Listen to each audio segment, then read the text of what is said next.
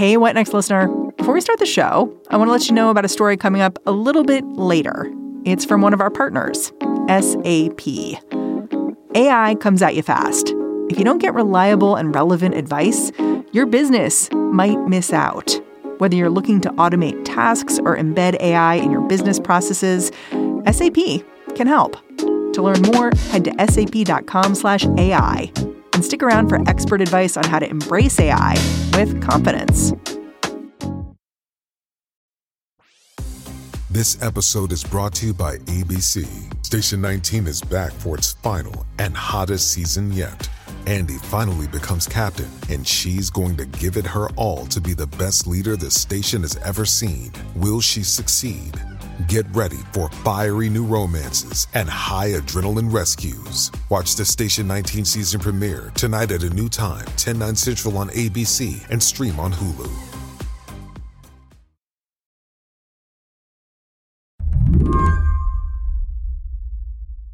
Ben, do you consider it news that Joe Biden is old? Yeah, I think so. Last week, when the internet exploded over allegations that President Joe Biden was losing his memory, I decided to get Slate's Ben Mathis Lilley on the line. I think it's a fair subject for discussion when he is the president of the country and uh, wants to be president of the country until he's 85. Ben has covered politics for a long time, so it is not really news to him that Joe Biden is old. In fact, last week, Ben was already planning to write about Biden's increasingly public memory lapses. The way Biden tends to confuse one leader for another, seems to lose steam mid thought. And then the news shifted. Good evening and welcome, everyone. No criminal charges, but at the same time, little to celebrate for President Biden today after a special counsel investigation found he willfully retained and disclosed classified materials after leaving the vice presidency. The scathing. The prosecutor who had been investigating the president for his handling of classified information announced he would not be charging Joe Biden. But that was not all. Security. But the report also raising serious questions about the president's recall, saying his memory was significantly limited in interviews with investigators. Tonight, the president this report said the president had trouble remembering the exact dates he served as vice president, even that he reached to recall when his own son died. To quote the special counsel directly, he called Biden a sympathetic, well meaning, elderly man. I mean, that's kind of bizarre that you were writing about one memory slip, and then all of a sudden uh, we're writing about another memory slip. Well, and then making things worse for him, uh, making things worse for Joe Biden, he gives a press conference on Thursday night in which he addresses, among other things, not exclusively, the allegations that he's kind of losing his memory, and then goes to talk about something else, which is the situation in Gaza. And refers to uh, Egyptian President al Sisi as the president of Mexico. Hard to overestimate how hard this news hit the political world. Ben called it the first major news cycle of the 2024 election. I think the, the great mystery of it and the, and the thing that we don't know is is each one of these ensuing examples of Joe Biden forgetting something or making a verbal miscue or uh, when he talks, you know, because he is just physically older, he, his speech is a little more slurred than it used to be every time this happens, is that going to convince one fewer person or hundreds or thousands of fewer people to vote for him? And that's what we don't know yet. We don't know the answer to that. Today on the show, Joe Biden is old. This year, how much will that matter? I'm Mary Harris. You're listening to What Next? Stick around.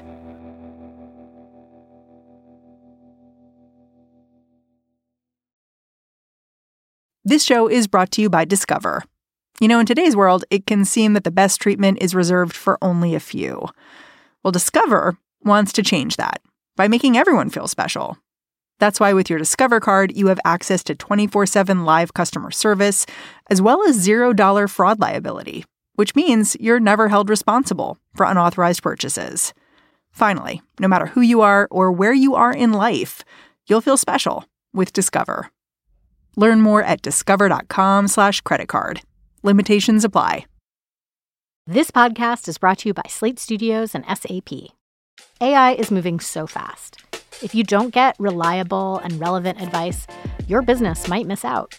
Welcome to Dear Artie, an advice column from SAP, where we tackle the tricky questions at the intersection of AI and business.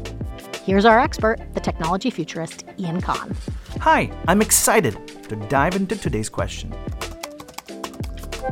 Dear Artie, the supply chain has been a friend and foe to my company. Can AI make us more resilient? Signed, Supply Chained to Uncertainty. Hey, Supply. Here's how AI in the supply chain can help. AI can massively automate data analytics and understand the movement of your goods.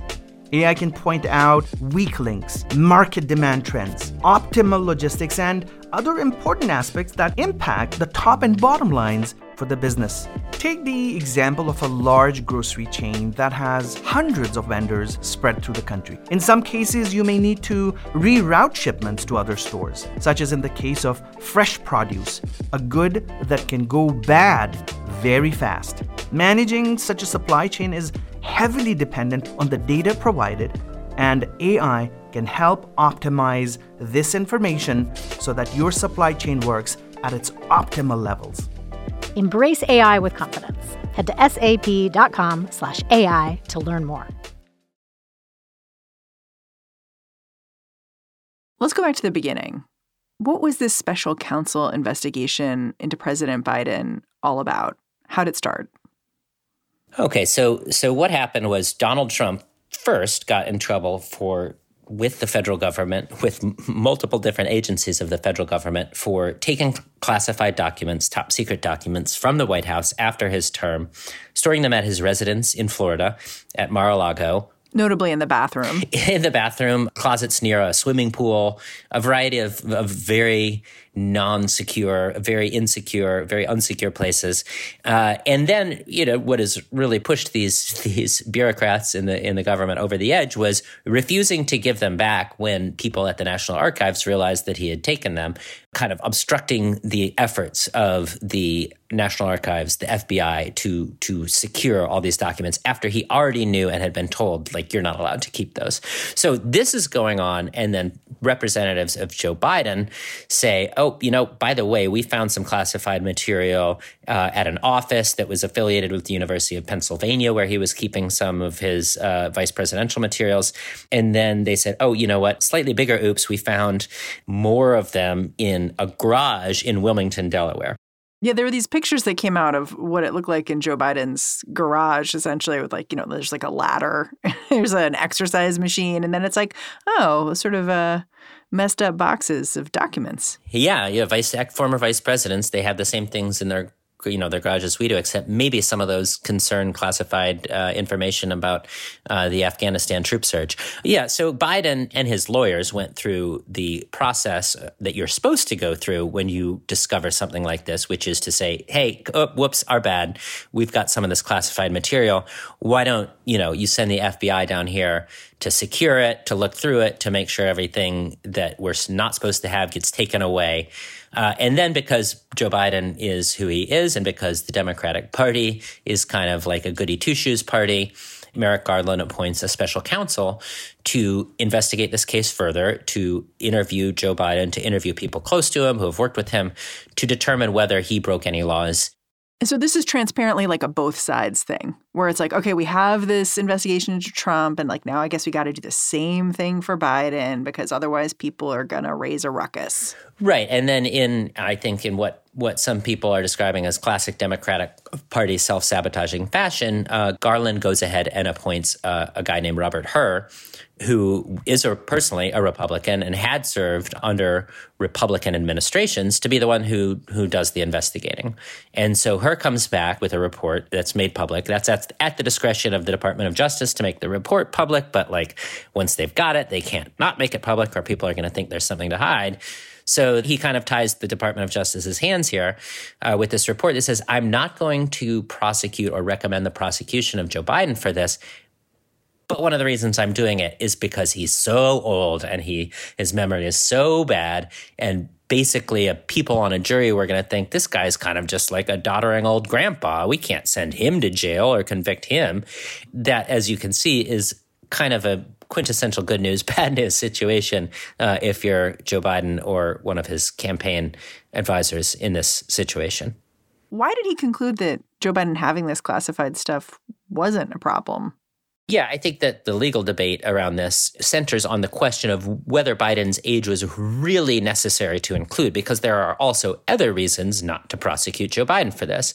Uh, one of the most obvious is that his cooperation has been extensive. If you compare that to what Donald Trump did, uh, which allegedly was to obstruct the investigation at every turn and, and to try to prevent these materials from being secured. Biden cooperates, which, you know, the way the law is set up, if you're not intentionally trying to keep these documents someplace that they could be stolen or misplaced, uh, then you're not going to get in as much trouble. So there are these other reasons to say this is not a case we could win. This is not a prosecutable case. So the question is, did Robert Hur put in the stuff about his memory put in these specific examples of Biden allegedly not remembering things in an interview, uh, such as what years he was vice president, did he put them in because that's legally germane, or did he put that in to kind of save face as a Republican prosecutor, as someone in the conservative legal community, you know, so that, hey, next time there's a Republican who's president, maybe it'll be Donald Trump, he's going to say, you know what, I like that guy who made Joe Biden look bad. I'm, I'm going to appoint him to be the attorney general or, or be the deputy attorney general or give him some other important role part of what stood out to me about what's written in this report about Biden and his memory is that part of it is like this assertion that at trial, Mr. Biden would present himself as he did during our interview as a sympathetic, well meaning elderly man with a poor memory, which I don't think that's how any lawyer of the President of the United States would suggest framing his appearance in court. I just I I reject that. I, I do not think that is correct. And so it's this sort of speculation that like here's here's how we think he would present himself that actually when you think about it for 2 seconds you're like no that's actually completely false. Yeah, and so this is what Biden's attorneys said in in writing uh because they had a chance to look at the report before it was issued and and their response is is like hey hey hey wait a minute here that's not what he said what he said was, I don't remember this or that specific thing. I don't remember this date. And I don't remember it in the way that anyone could forget something that happened at their workplace 10 or 15 years ago and confuse it with something that might have happened 12 years ago instead. He's they're saying that's what he wasn't remembering. It wasn't I'm too old to remember anything. It's just that hey, no one is going to remember the exact details. What they are accusing the special counsel of is twisting a, a normal inability to remember exactly precisely a, a date or a number into a, a, bigger mental problem and a defense of oh i'm too stupid and you know my brain doesn't work anymore and they're saying no no no we never we never claimed that when they also say, you know, at the beginning of the interview, the special counsel said, like, oh, you know, I know that like this is a long time, just try your best to remember. So he was kind of implying like he knew this could be hard to remember. That said, the special counsel is saying that the president had trouble remembering the year of his own son's death, which Joe Biden rejects forcefully and rejected forcefully in a press conference afterward. There's even reference that I don't remember when my son died. How in the hell dare he raise that? Frankly, when I was asked the question, I thought to myself, it wasn't any of their damn business. It's a pretty intense allegation to lob out there. Yeah, that was something that really jumped out to me. Uh, I mean, you can see in one sense why you would want to include it because obviously that's a, a in, incredibly uh, memorable and traumatic event that that that would kind of anchor you would think would anchor in someone's memory. On the other hand, w- what Biden is saying is that it's it's inappropriate for him to even bring that up as as an example of him not remembering something. This is simply not germane to the question of whether he uh, violated the law by keeping classified documents. Um, but yeah, I think certainly you, when you put that in there, you have to know that that's going to pop out to people, and and b no matter what else you said in your in your 300 page report, that's going to be the thing that people are talking about. You know, in the wake of the debate about Biden's memory and how it's characterized in this report, I just found myself considering a lot of might have beens. Like, for instance, Joe Biden gave this press conference responding to the report, basically flagging that he gave this interview with the special counsel on October 8th, like right right after the October 7th attack. So he was busy. I sought no delays. In fact, I was so determined to give the special counsel what he needed, I went forward with a five hour in person, five hour in person interview over two days on October the 8th and 9th of last year, even though Israel had just been attacked by Hamas on the 7th and I was very occupied. And it just struck me because I look at Donald Trump, for instance, who's the most likely Republican candidate for president. And like that guy's trying to stop trials because oh, my mother in law died, I can't show up. Like his daughter Ivanka once told a court she couldn't testify because she had school age children. So her weekdays are all booked up. I just feel like the lesson there is like, why are you showing up in the first place? Well, I think that's that's part of Joe Biden's case for why he should be president in a way, right? Is that I'm going to follow the rules. I'm going to do the things that you're supposed to do. And so he needs to show voters whose main interest is to quote unquote have things be normal. He thinks that he has to show those people that he's going to do what he's supposed to do and he's not going to act cagey and he's not going to act suspicious and he's not going to do things like getting in big public fights with prosecutors all the time. But in the end, I see it as like treating an antagonistic situation as not antagonistic, like just letting yourself be surprised by it. Here's where I might I might push back on that. He's the president and he's asking to be the president again until he's 85. And so whether or not it was an interview with the special counsel, um, he is going to be in a situation where he is facing tough questions from someone in a circumstance when he's got other things to think about. Like that is kind of famously the, the job of the president. That's why their hair turns gray, right? Hmm. Uh, and so I think if it wasn't going to be this, it was going to be something else. Uh, it was going to be a, a, one-on-one interview. It was going to be a press conference about the situation in Israel. Um, you can't go nine months until the election without appearing in public when you're the president and you're asking to be reelected. And you certainly can't go five years being the president again without having to face a situation like that. I don't know what the impact of this on, on November's election will be, but I do think that some of the reaction to it by Democrats was Uh, maybe a little misplaced just in that there was no way you're going to get through an election year with a with a candidate who is this old without that being the big issue days or weeks or months at a time. When we come back, there are actually a couple of pretty old guys in the 2024 election. So, what about the other one?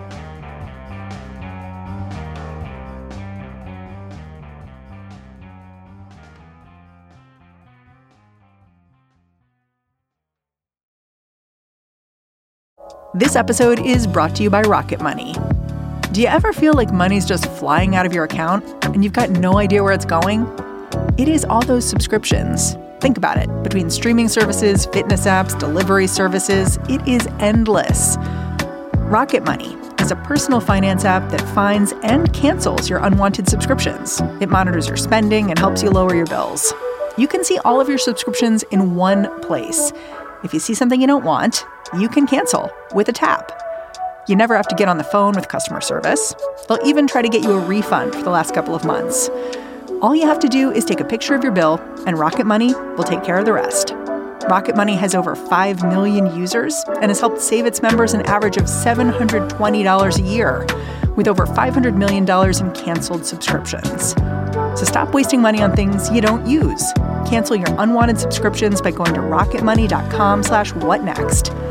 That's rocketmoney.com slash what next. Rocketmoney.com slash what next. This episode is brought to you by SAP. First, the bad news. SAP Business AI will not help you generate cubist versions of your family's holiday photos, but it will help you understand which supplier is best to help you roll out your plant based packaging in Southeast Asia, or identify the training your junior project manager needs to rise up the ranks or automate repetitive tasks while you focus on big innovations. So you can be ready for the next opportunity. Revolutionary technology, real world results. That's SAP Business AI.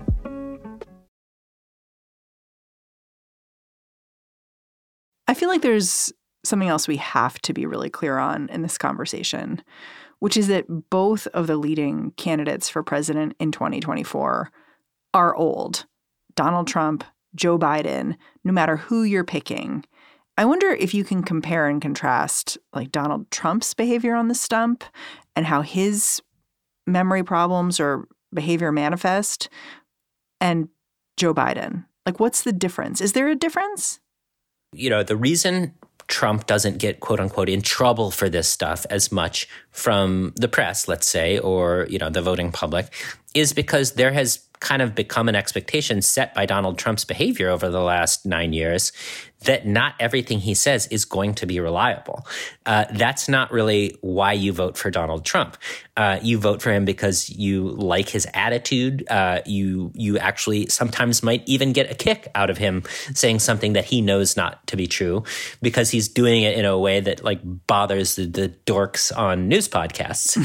Uh, you know, the Atlantic put this really well. A writer there where they said Trump is possessed with a bronzed demonic energy that makes him seem vigorously alive, even when the words make no sense. Exactly. And so I think that that's like Trump's personality. And so, yeah, he, I, I, think that Democrats are probably going to, to get mad about this, a double standard of, about a billion more times before November. Um, but I don't think it's going to hurt Donald Trump as much. However, I, I think where I come down, if you made me make a, a prediction, and and I don't put money on my political predictions for a reason. I think that where they are similar, where Donald Trump and Joe Biden are similar, is in that ultimately what they are trying to sell to voters isn't, hey, I am a person who understands and can tell you how every program in the federal government works. There have been candidates like that. Joe Biden beat one of them in Elizabeth Warren in the last primary. It, when we were having a lot of these same discussions, although maybe not in as hostile of a tone, but this was an issue uh, in 2020. You know, Joe, Joe Biden gave a long debate answer about literally putting a record on the phonograph play the radio, make sure the television, the, excuse me, make sure you have the record player on at night, the, the, the phone, make sure the kids hear words. All the smartass reporters, such as myself, made a big deal of it. And then the voters basically said, like, you know, like that doesn't matter to us. You know, in aggregate, that's what they said. I'm sure it mattered to some of them. But they said, you know, this is someone, uh, as I wrote in Slate, this is someone who's who I can trust. I can trust his heart to be in the right place. And, and that's kind of the the pitch that Joe Biden is making to people. Yeah, I think you're saying his heart is more important to people than his brain in some ways. I have a choice between two people, and I know that I wish I, I had a choice between more people. Uh, a lot of people wish it wasn't Trump versus Biden, but uh, in the end, I am going to say, like, who do I want in the White House? Whose whose soul do I want in the White House? Whose spirit do I want in the White House? Uh, and last time, in the last time that America made this choice, they chose they chose Joe Biden. Yeah, how big of a liability is the president's age? Like, do we know how voters feel about it going into this election? Yeah, I think that the most recent poll, I think it was something like 75% of voters say they have some level of concern uh, about Biden's uh, physical or mental health. So it's definitely something that is on a lot of people's minds. Uh, I'm sure that these things that happened this week are going to be water cooler moments, viral moments for people around the country. I think what will be very interesting is the next time in a couple weeks, if uh, another big poll about this comes out, does Joe Biden lose three or four points off his support because of this? Is it does that number go from seventy five percent of people have concerns to ninety percent of people have concerns? And, and I don't know. I don't think anyone knows.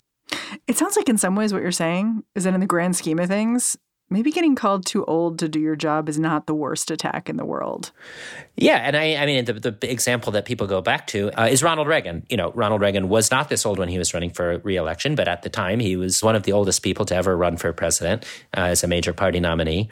Um, he was a person who who was sometimes forgetful, um, who did not always have a grasp of the details of any situation, and he ran for reelection uh, and ultimately won. Uh, and kind of the story that's told about that election in 1984 is people liked him. The economy was doing well, uh, the country was doing well, and people liked what he was bringing to the White House overall, even if they might not trust him to get every detail right. And in in addition to that, he ended up having classified documents uh, at uh, at one of his properties after he was president, but didn't get prosecuted for it. You know, some lawyers writing in Slate wrote an article that basically it said this report from Robert Hur, it was a hit job. Do you agree with that take? Hmm.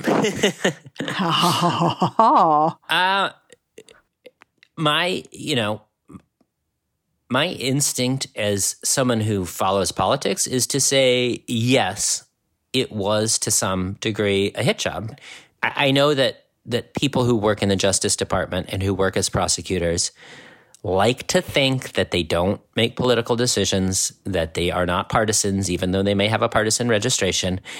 But I think when you are operating at this level of government and at this and at something with these kind of stakes, it's incumbent upon you to think about how what you say is going to be received within a political context. Now, that doesn't necessarily mean that you shouldn't say it, but I think that you need to know what the repercussions of what you're doing are.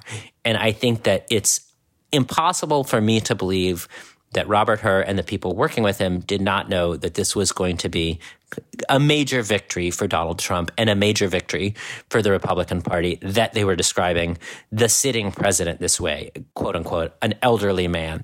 And and I think some of the word choice specifically around that was was is so pointed or is so pointed uh, that I would say, yeah, that the, this is on some level a partisan attack. And I think it's fair for it to be described that way.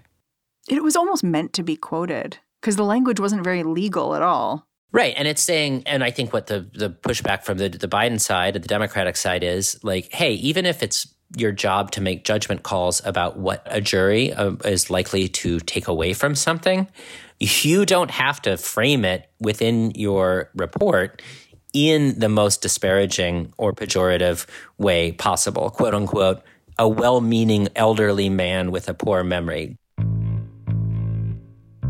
Just like that, that's a really patronizing way to describe it. And I think that there were other ways to make a similar point in a way that was not so overtly um, useful as a set of words to be flashed across the screen in a campaign advertisement. Ben Mathis Lilley, thanks for coming on the show. I'm always grateful for your time. Thank you for having me. Ben Mathis Lilley is a senior writer at Slate. And that is our show. What Next is produced by Paige Osborne, Elena Schwartz, Rob Gunther, Madeline Ducharme, and Anna Phillips.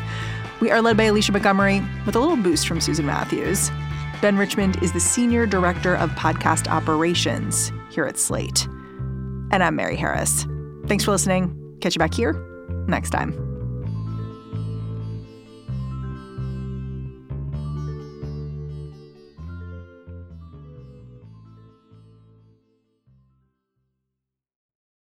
Join us today during the Jeep Celebration event. Right now, get 20% below MSRP for an average of 15178 under MSRP on the purchase of a 2023 Jeep Grand Cherokee Overland 4xE or Summit 4xE.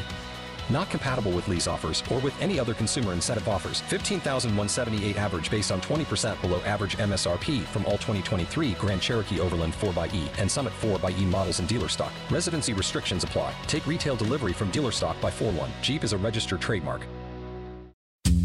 I'm Dahlia Lithwick, and I'm host of Amicus, Slate's podcast about the law and the U.S. Supreme Court. We are shifting into high gear, coming at you weekly with the context you need to understand the rapidly changing legal landscape. The many trials of Donald J. Trump, judicial ethics, arguments and opinions at SCOTUS. We are tackling the big legal news with clarity and insight every single week. New Amicus episodes every Saturday, wherever you listen.